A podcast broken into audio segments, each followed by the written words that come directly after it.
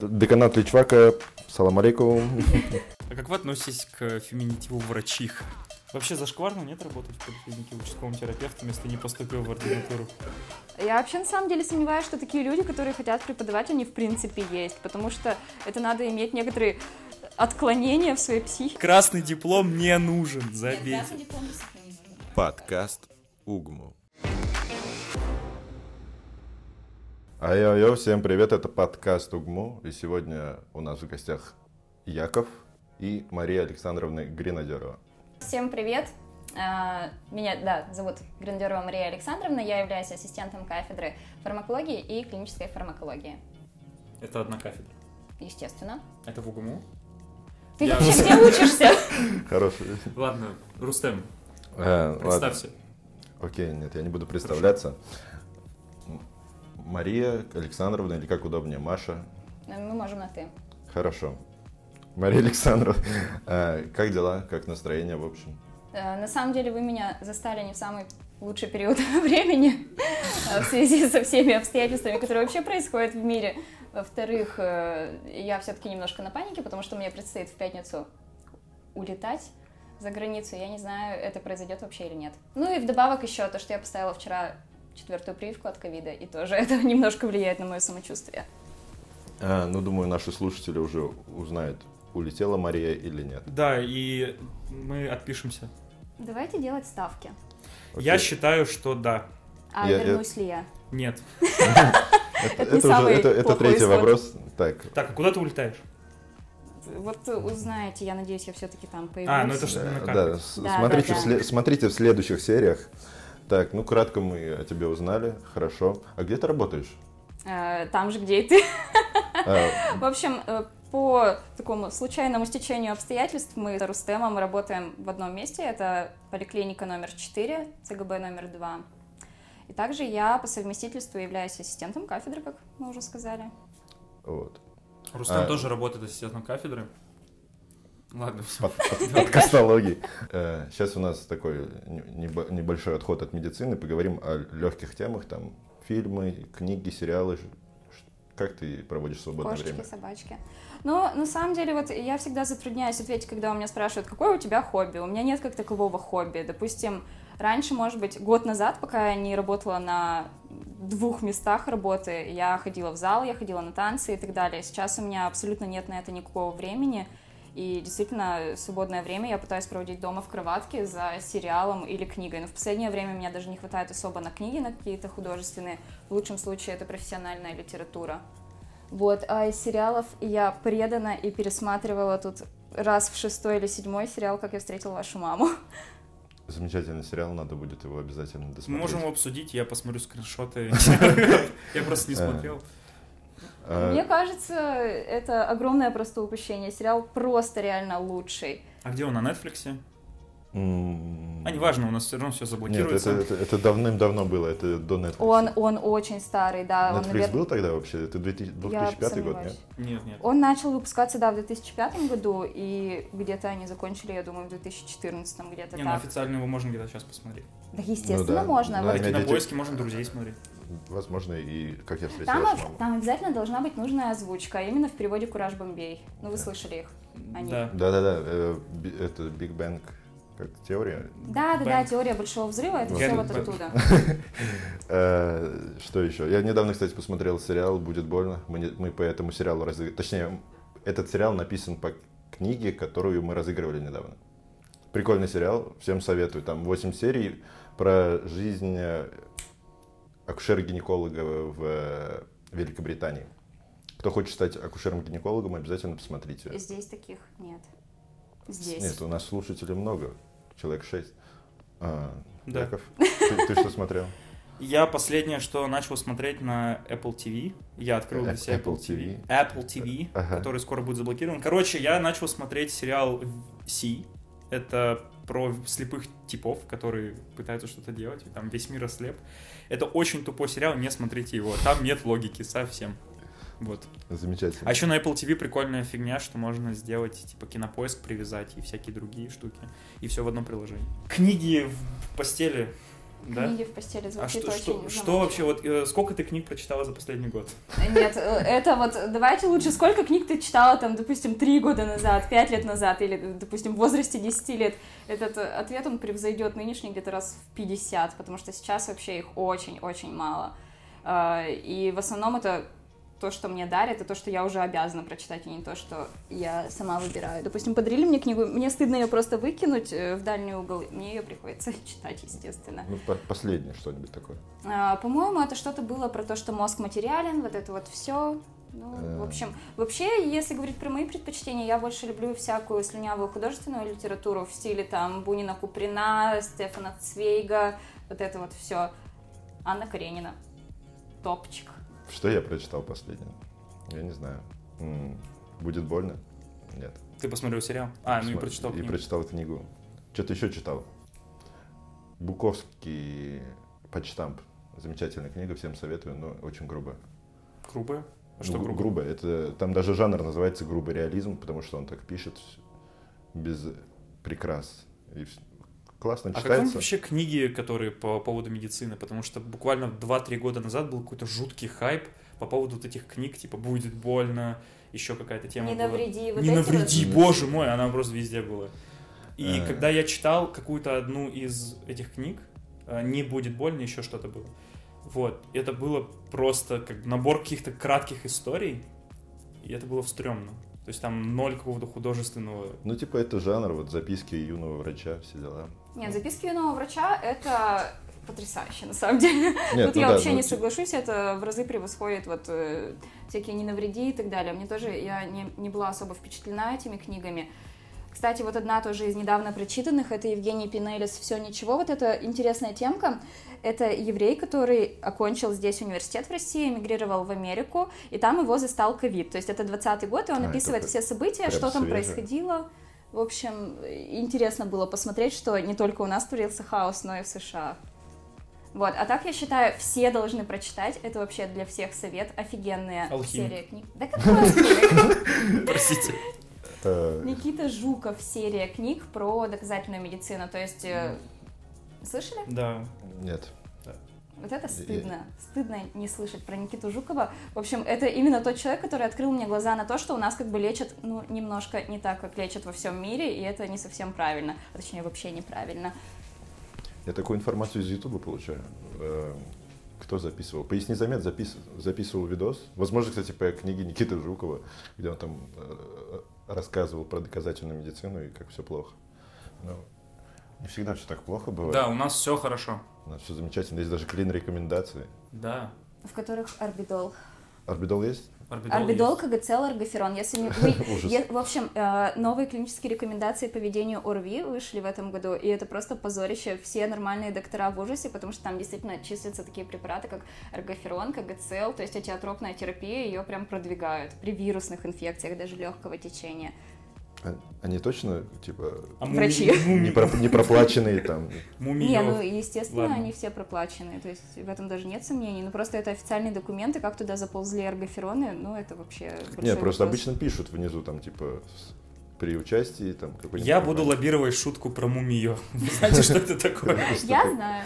Я нет. Это помет мышей летучих, это бабушки кушают. Это, кстати, правда, мне на днях одна рассказывала, то, что она лечит саму Мио, и правильно ли она все делает, продолжать ли ей.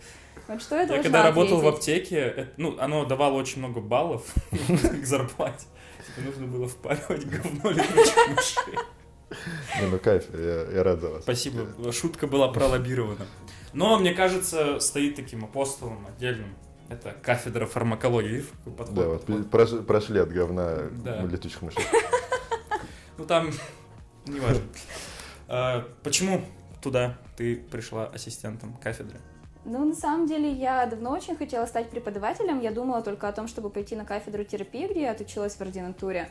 Но летом мне написал Виктор Михайлович Бахтин и предложил стать преподавателем именно на фармакологии. Сначала для меня это был шок-контент, э, как бы я не великий фармаколог, я все-таки терапевт, то есть я, естественно, уже давным-давно забыла вот а, всякие глубокие механизмы действия препаратов, пришлось все заново, естественно, учить, повторять.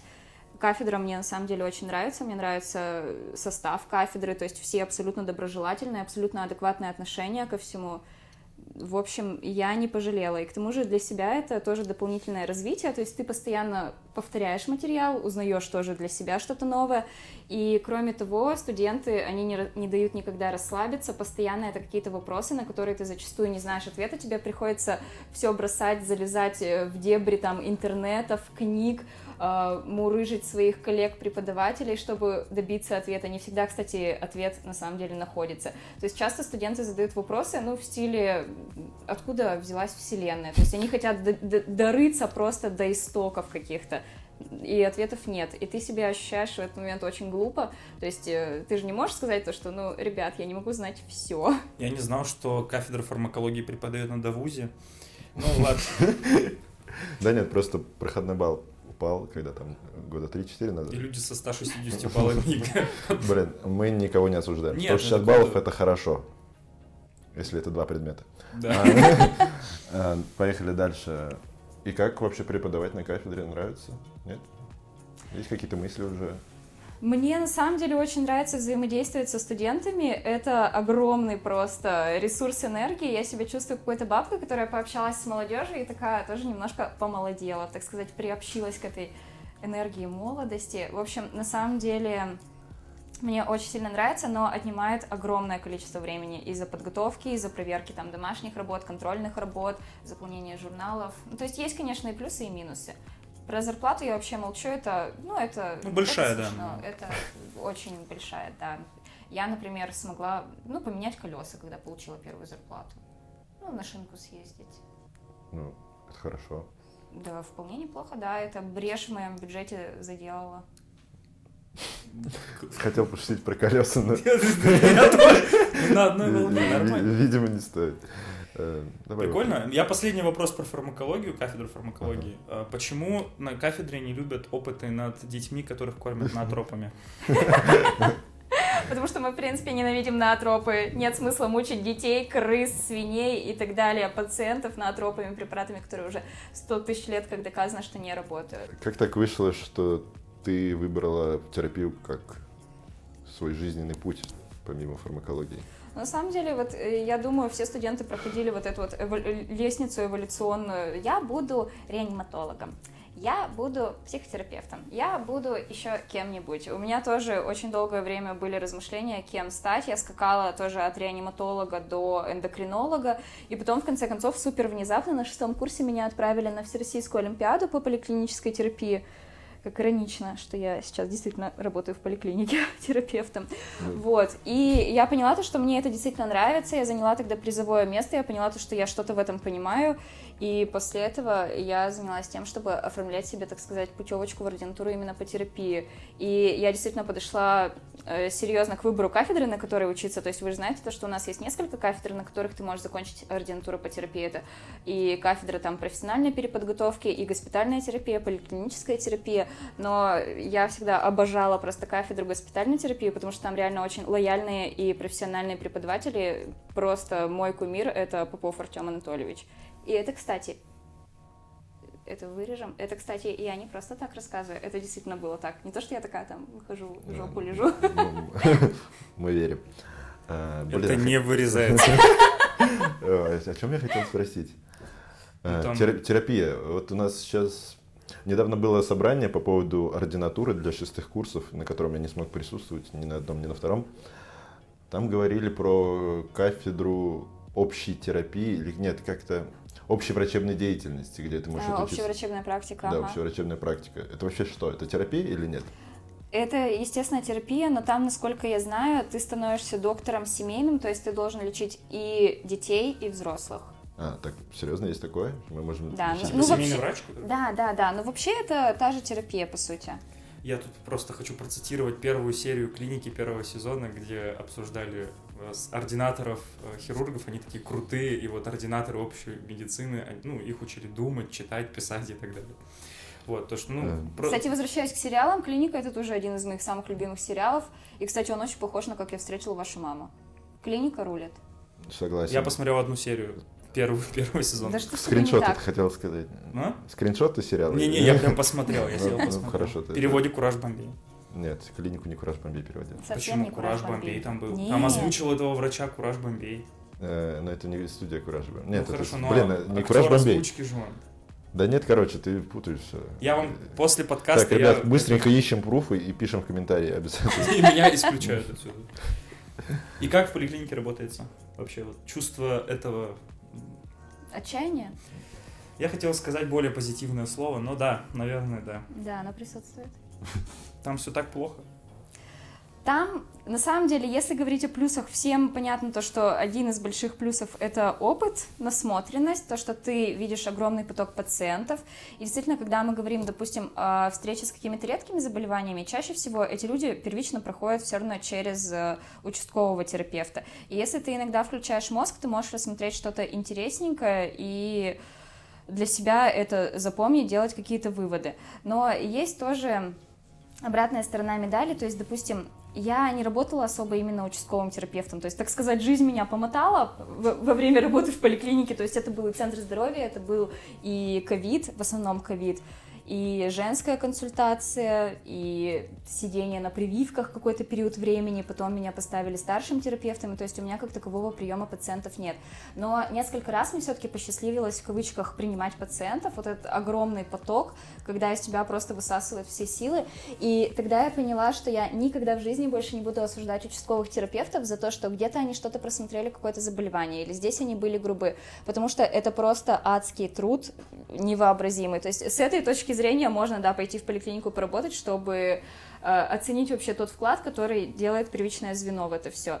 И, в общем, когда ты сидишь на приеме и принимаешь по 30-60, а у моей подруги был рекорд, она вообще за день приняла 80 с лишним пациентов, ты просто уже не вывозишь, ты не можешь оценить нормально пациента, ты не можешь его нормально посмотреть, нормально пообщаться, расспросить, у тебя. Просто на это нет ни сил, ни времени, ни желания, ты просто тихо начинаешь всех ненавидеть, и ты смотришь на пациента и думаешь, э, можно мы уже закончим как-то прием, у меня потому что за дверью еще 50 человек. То есть это очень печально, об этом, наверное, не стоило бы говорить, но я говорю как есть. То есть я рассказываю о своих ощущениях, когда я несколько раз вела вот этот прием. Это было просто ужасно, я с содроганием об этом вспоминаю.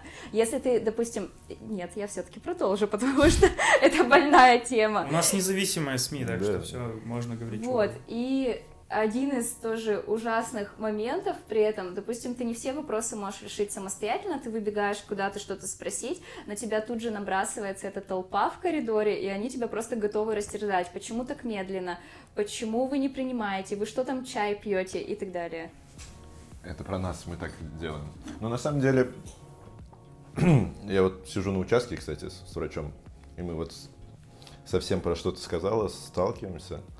Ну, сейчас попроще, как будто бы. Сейчас, типа, ковид не так сильно бушует, и не так много людей, чтобы прям по 80 человек. Ну, то есть мы принимаем по 20-30 и... Но это на полставки вы все равно. А, ну это да, кстати. Поэтому Получается, 20-30, вот умножайте. Умножаем на 2. Мне кажется, единственный выход из этого всего просто отменить бесплатный прием, чтобы все платили по 2000 за прием. Нет, Ну, это- тогда действительно количество необоснованных обращений сократится. Это так же, как э, в США за вызов скорой помощи, который не обоснованный, ты потом платишь такие деньги, что 10 раз потом подумаешь, прежде чем звонить из-за того, что у тебя в кавычках защемило позвоночную артерию. Я где-то читал в статье, что у нас вызов в России скорой где-то обходится в 5,5 тысяч. Один. Ну, покрывается ОМС. Недавно врача, с которым я работаю, вызвали на дом. В поликлинике есть функция вызвать врача на дом, чтобы он выписал один рецепт. Он пришел к человеку домой зимой, и тот ему говорит, типа, мне нужен рецепт. Он говорит, «А- Отлично. Он пошел обратно в поликлинику выписывать ему рецепт. Да, я думаю, нужно делать платный прием. А, но нет, но это как не совсем так должно работать. Система Ты страхования. работаешь в поликлинике. Бы- Была бы система страхования иначе устроена, может быть, было как-то попроще. Тогда потоки разделялись, всякое такое. Нет, сейчас очень много кто в частную медицину идет. Ну, то есть все Но равно. там тоже есть свои подводные камни, то есть там все не так просто, ты не можешь практически никак там взять больничный, уйти надолго в отпуск. Ты действительно зачастую должен назначать ненужные анализы, ненужное лечение. Ну, а кого ну, как бы, если у тебя совесть мучает, то да, это тяжело. Ну да, но это стрёмно, потому что Это нам, стрёмно. я соглашусь, потому что к нам приходят пациенты, которые сходили на прием в клинику четыре буквы, не буду их называть, но первая У, вторая Г, третья М, четвертую не скажу. А, вот от- они оттуда приходят, и им назначают весь список су- существующих анализов при условии, что они туда пошли с панкреатитом. И им такие, типа, ну вот, сделайте электро, э, электроэнцефалограмму, ФГДС, колоноскопию. и- МРТ. МРТ, и они просто все это прописывают, и то есть, и паци- э, ладно, если пациент то есть за- задумывается, а вот люди, которые могут не задуматься, они же серьезно могут это все сделать, просто чтобы им назначили панкреатин или типа Ну, Вообще, того. на самом деле, вот с панкреатитом это тоже одна из больных тем. То есть у нас э, этот диагноз ставят всем поголовно, хотя, ну, вы знаете, да, то, что, по сути, ключевой анализ, который должен сдаваться, а у нас его никто практически не сдает, это панкреатическая эластаза кала, и только по ней э, можно оценить, действительно, есть ли внешнесекреторная недостаточность поджелудочной железы. То есть это не то, что ты пошел, сделал УЗИ, и тебе написали вот эти Да. диффузные изменения в ткани поджелудочной железы или там по боли в животе, поэтому зачастую даже назначение того же панкреатина, оно неправильное, оно не требуется. И это вообще не панкреатит. Вот про панкреатин я слышал от всяких биохакеров, ну то есть О, господи, биохакеры, Ну, это да, же просто... нутрициолог. нутрициологи, да, которые Все такие, нутрициологам привет. которые Вы Это, не, это образование, да. Вы обучились очень полезной штуке. примерно как кинезиотейпирование. А, а, Остеопаты туда же. Не-не-не, там еще хуже. Ладно, про- про- проехали. Так, А можешь, подожди, вот буквально одну минуту посвятим этому. Это реально, я сегодня прочитал, это просто обклеивание пластырями. Так и есть. И они при этом претендуют на то, что они разгладят морщины, удалят тебе обостревш... э, там, э, воспаление аппендикса и вообще сделают вообще все, что угодно. И, сни... и снизят давление, самое главное. и Это- разноцветные они не просто. А там ни пропитки, ничего нет. Не-не-не, То есть это- чувак, это, Это там просто цвет, воздействие там просто на те цвет. самые точки. Ты цвет не красивый. понимаешь. Ты, ты не знал, что красный цвет, он улучшает кровообращение, а синий А полос- синий венозный, наверное. Ну да. А желтый хорошо влияет на мочевыделительную систему. А, ну, короче, ребят, кинезиотейпирование это плохо. Вот тейпирование это хорошо там при растяжениях. Где, где используют тейпирование? Да, это да. просто В травматологии. вот. Ну, Не тоже, занимайтесь тоже глупостью. сомнительный метод. Ну, там суть в том, что деле. типа мышца просто удерживается или как это работает от связки до связки. Ладно, не суть, мы не разбираемся ни в чем абсолютно, поэтому не будем тупые. высказывать никакое мнение. Поехали дальше.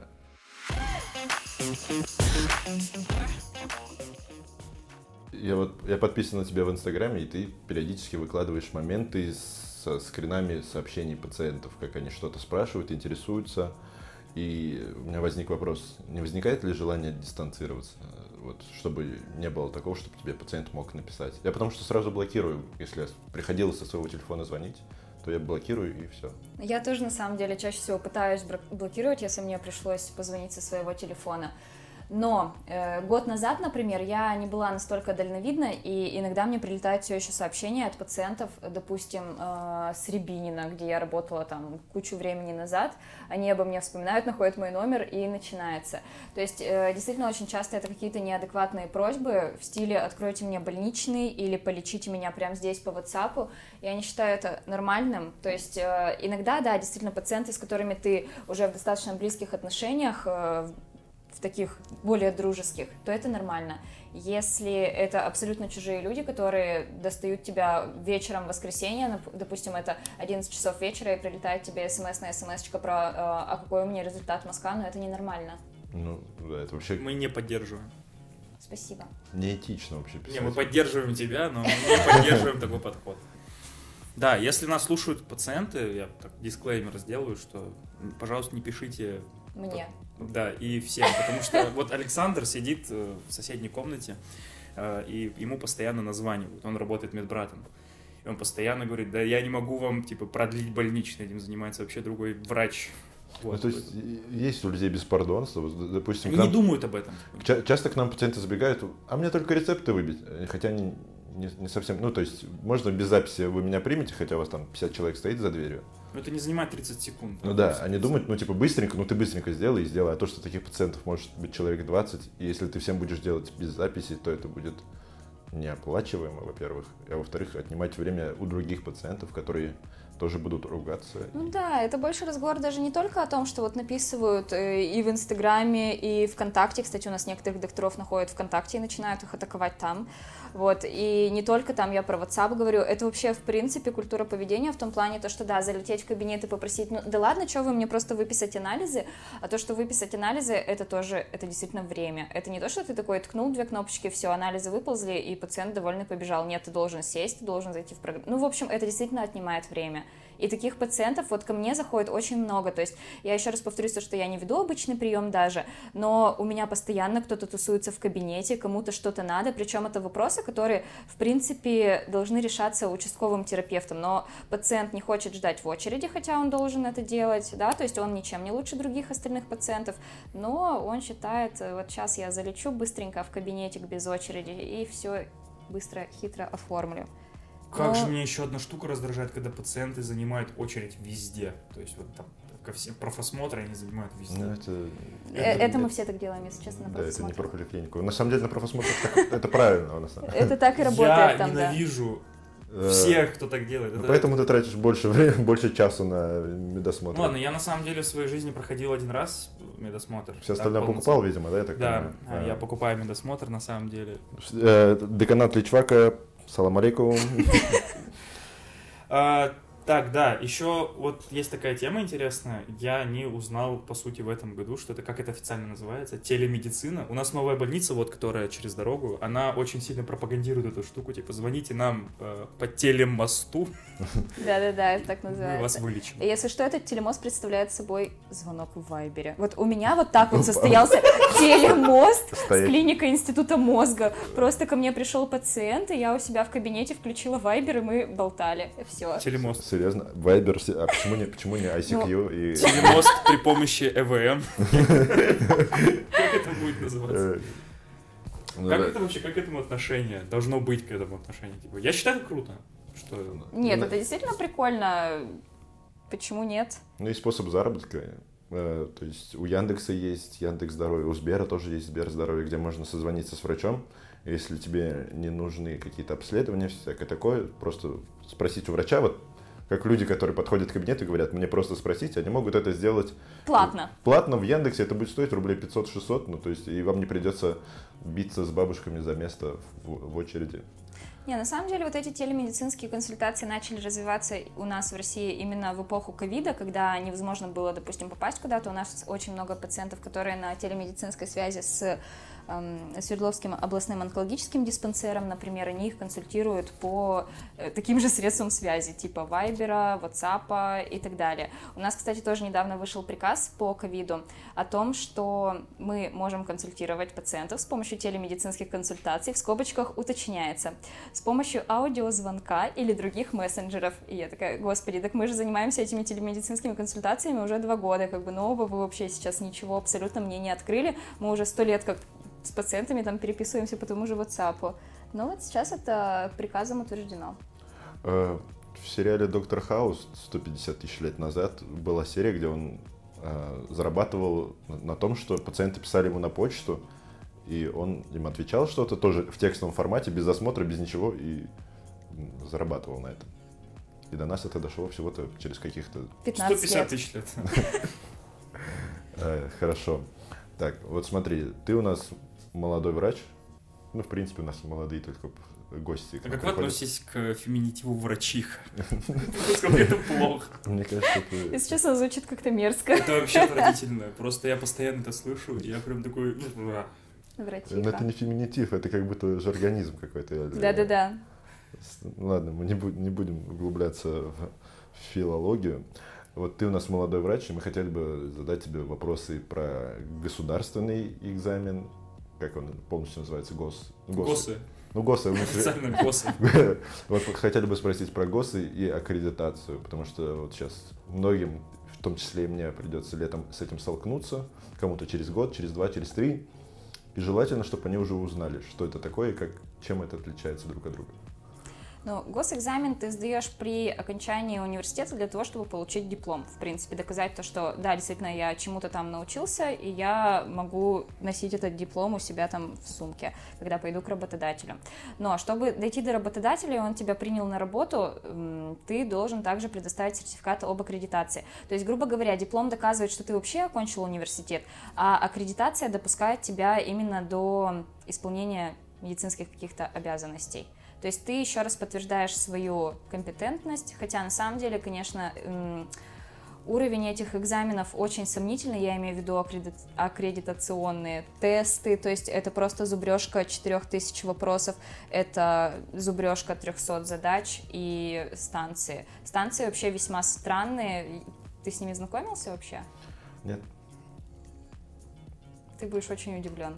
Нет, но я знаю, что там есть э, симуля... симуляционный центр, и вот этот вот мем «здесь безопасно», а потом ты работаешь с манекеном. Ну, потом ГОСы и, видимо, ситуа... как ситуационная задача это? Ну, в общем, ГОСы что из себя представляют? По крайней мере, вот в наше время было так. То есть мы тоже писали тест, который на самом деле дублировал тот тест, который будет на аккредитации. Потом ты сдаешь пациентам, то есть э, вы тянете билеты, кому что попадется, это хирургия, травматология или терапия. Вы разъезжаетесь по разным больницам в определенный день, э, опрашиваете пациента, собираете анамнез, думаете, что с ним, как его лечить, потом приходит преподаватель, и ты все это ему рассказываешь. Мне вообще в свое время не повезло, мне попалась просто абсолютно глухая бабуся, и у меня просто на ее расспрос ушло все время я, по-моему, успела спросить только, сколько ей лет, как ее зовут и что ее беспокоит. Э, это была просто подстава. А нам нас собрано. Да, и ко мне уже идет преподаватель, а мы с этой бабулей просто орем на всю больницу, чтобы друг друга услышать. Это было просто ужасно. Вот, а потом э, заключительная та, э, часть госэкзаменов, вы уже сдаете билеты в аудитории э, комиссии. То есть это уже теоретическая часть. А на аккредитации это тест, задачи и сдача станций. Там, по-моему, пять станций разных. Это экстренная помощь, она считается самой сложной, там СЛР и так далее.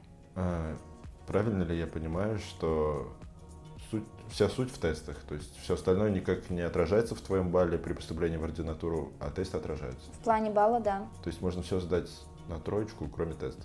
Да. Пользуйтесь. То есть еле-еле там переступить порог и все аккредитация. А тесты, которые 100 баллов, вот это вот в ординатуру? Да, все, все больше просто, ничего. просто тест. Отлично. Осталось его выучить. И Да. их еще меняют. Вот сейчас у нас придет гость, главный по тестам, и мы у него спросим. Это кто? А, Секрет, секретный гость. Да, секретный гость. Я не поняла. Ну, это хорошо. Ну, неважно. Э, Так, ну, вот все это сдается. Да. Дальше проходит какое-то там время, и происходит опять поступление, как 6 лет назад, в ординатуру. О, да. Это все ноют. Я прям каждого спрашиваю, все такие, да блин, да Да, я тоже так?» могу поныть на эту тему. Да, у меня тоже это не хотим. прошло гладко.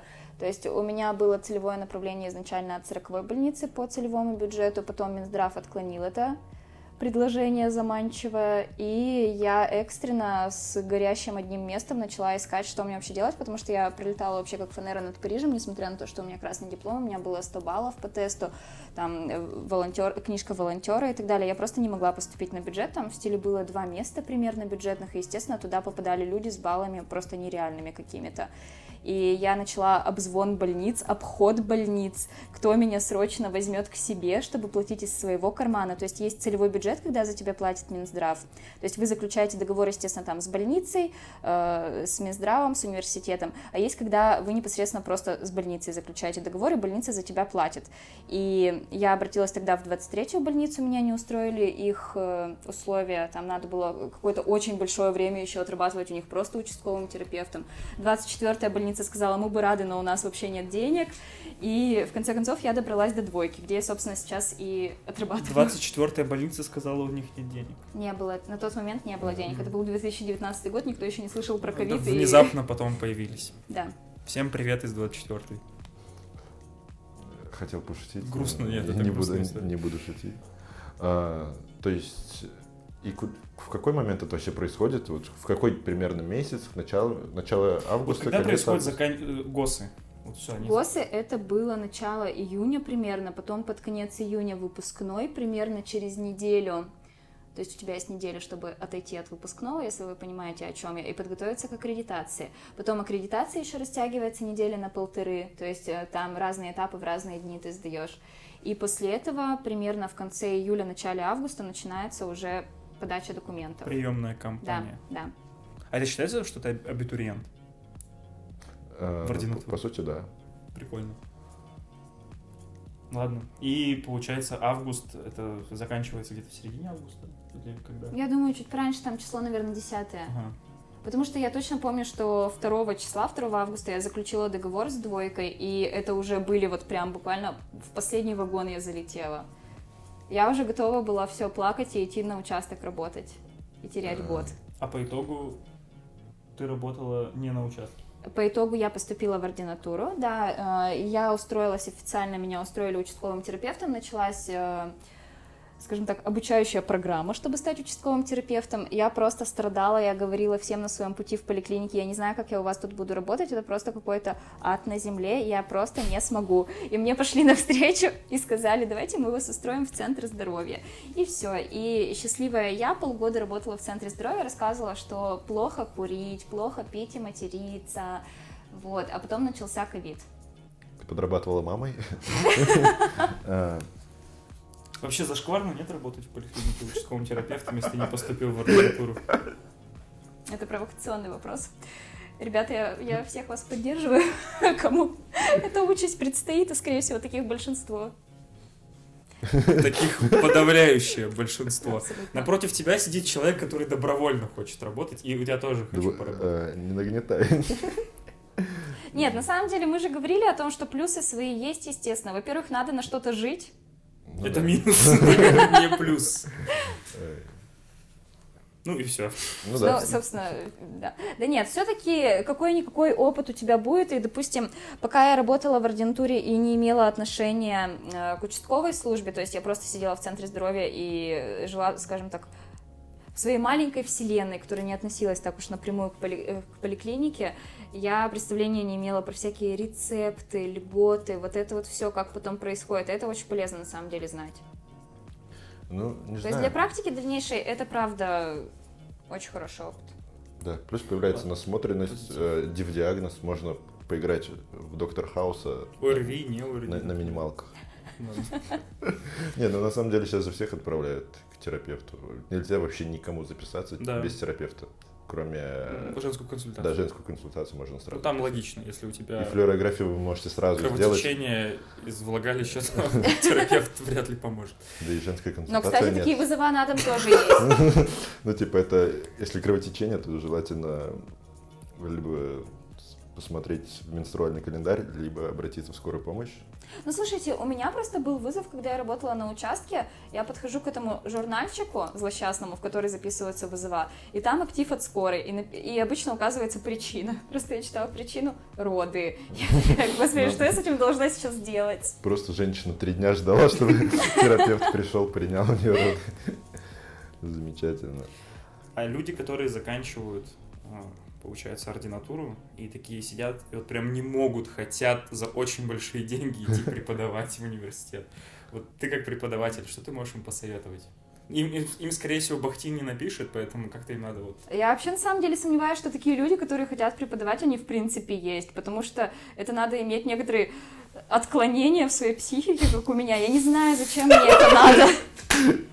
Потому что действительно это финансово просто ты очень много денег теряешь, потому что, допустим, раньше у меня была вот эта вот вторая работа в женской консультации, я получала в три раза больше, чем, допустим, сейчас в университете. Вот только за полставки в женской консультации, где я работала там два дня, не тратила вообще никакого своего времени. Поэтому, на самом деле, что здесь посоветовать? Если все-таки хоть один или пол человека такого найдется, у кого проскользнет такая мысль, просто, наверное, идти на кафедру, предлагать свою кандидатуру, но при этом ты должен себя все равно как-то во время учебы зарекомендовать, чтобы кафедра тебя помнила как э, порядочного студента, ответственного, Отличника. типа того. Хорошо. Я не думаю, что вам это интересно. На самом деле мне было интересно. Мне тоже это было интересно. Ну да, я тоже хотел пойти преподавать, то что-то... Ну, то есть э, свой плюс в преподавании еще, вот обычно почему идут на кафедру работать? Для написания научной работы. Вот это имеет смысл. Ну да, это Ну, основная это вообще не- тема. Но для меня это не было первостепенным, мне реально очень хотелось преподавать. То есть за время всей учебы мне всегда нравилось кому-то что-то объяснять, там, ну, в общем, Давать мне прям рефераты там. Классная штука. Да. Я хочу преподавать, чтобы отменить рефераты от руки. Прям на моих парах, там, Ага. грубо говоря, не будет рефератов от руки. Ты Я буду просто про- выгонять из кабинета. Я придумал другой, другие способы обучения, типа давать рефераты тем, кому неохота учиться. Ну, пусть они пишут, все. Ну, смотри, э, в моей группе неохота учиться уже, наверное, всем. Типа, рефераты были, тогда все нормально розданы. Что я хотел сказать, не А важно. что, все еще кто-то задает рефераты от руки писать? Э, наш- Здравствуйте, э, Глеб Александрович. Да, и у нас, у нас вроде даже в названии темы это было указано. Так, ладно, поехали дальше. А, Как вообще происходит взаимодействие вот с остальными работниками кафедры? Вот ты устроилась туда? То есть ты недавно На студент, каком а сейчас... языке вы общаетесь? На фармакологическом Ладно. исключительно. Мы говорим про рецепторы. Всё? Все. Да нет, на самом деле я уже говорила то, что у меня отличные коллеги на кафедре. А, Там есть молодежь, типа Виктора Михайловича Бахтина, Мураза Акбаровича Шамбатова, то есть мы в таких дружеских отношениях. И другие преподаватели, они тоже очень доброжелательные, приятные. Фрешблат, так сказать. Э, Я, кстати, писал с ними работу. Э, Ну, не работу мы делали. Мы кормили кроликов рифлонамидом. Ну вот мы, так сказать, объединим предыдущие вопросы. И как в итоге-то совмещать работу и преподавание молодому врачу? На самом деле достаточно сложно в том плане, то, что действительно не остается практически свободного времени. Вот у меня график выстроен таким образом, то, что я первую половину дня работаю в поликлинике, и потом уже еду на кафедру. Это случается несколько раз в неделю. Или, допустим, в субботу у меня свободная от поликлиники, и я полностью провожу ее на кафедре. Но есть еще вопрос того, что ты должен когда-то готовиться. И, в принципе, любой свободный вечер ты этому и посвящаешь. К паре. Естественно. Ладно. Ну, то есть в связи с тем, что я только устроилась туда, естественно, мне это все надо нарабатывать, э, это проштудировать все учебники, все интернеты, все лекции, чтобы быть готовой полностью. Я думаю, это просто преподаватель приходит и у него есть презентация десятилетней давности, ее все читает. Нет, кто-то действительно этим ограничивается, но мне пока что совесть Не, ну это круто. Возможно, вот этот фрешблат, как ты сказал, он поменяет подход. Ну да, ну и фармакология такая, на самом деле, дисциплина, где сложно рассказывать старое, там, Ну да. потому что постоянно появляются новые препараты, и про них надо знать, желательно, и рассказывать, иначе люди будут плохо лечить других людей. Долго. Так, ну давай этот, как его, про советы студентам спросим. Классика. У нас, да, кла- классический... Советы студентам? Да. Я бы, наверное, посоветовала максимально, где только можно, получать автоматы. Вот я так жила в универе, мне кажется, мне помогло это выжить. Полезно, просто. нет? Просто Будешь пользоваться советом. Госы автоматом закрываешь.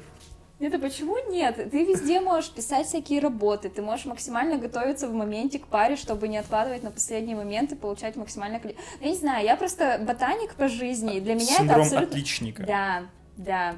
И для меня это абсолютно нормальная тема, то, что ты везде там все пары проводишь с поднятой рукой, типа, можно я отвечу, можно я отвечу. Вот если вы вспомните Гермиону Грейнджер, вот типа примерно вот так происходила моя жизнь в университете, я серьезно. Она наркоманка стала. Неправда, все у нее хорошо.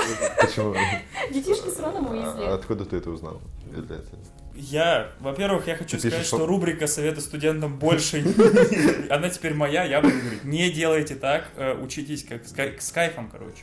Золотое время. Нет, нет, Красный диплом не нужен, нет, красный диплом действительно не нужен. Это так. Да, и автоматы это плохо. Это плохо, нужно идти сдавать гигиену, понимаете? Это, это все шутки. Ну, Насчет гигиены. ай, ладно, ребят, будем закругляться, потому что у нас очень... Ну, было весело, но Да без но, на самом деле Да, просто было было весело. весело. Несмотря на политическую ситуацию вокруг нас, да, все, все хорошо. вокруг нас Санек ходит. Все хорошо. Давайте, ребят, э, всего хорошего. Всем пока. И автоматов, и красных дипломов. Да, Не надо никаких не красных. надо, да. Яков, Все, всем спасибо, что позвали, как обычно. Я постоянный гость, я удивляюсь, как я здесь каждый выпуск. Ладно, мне это еще монтировать. Всем э, спасибо, что слушали. Подписывайтесь. Не подписывайтесь на Инстаграм, подписывайтесь ВКонтакте. Вот. Нет, подписывайтесь на Инстаграм, возможно, Если его у не вас не отключат. заблокировано. Да он не заблокирован, просто тормозит. А, как говорил Тимур Каргинов, подписывайтесь или не подписывайтесь, управляй своей жизнью сам.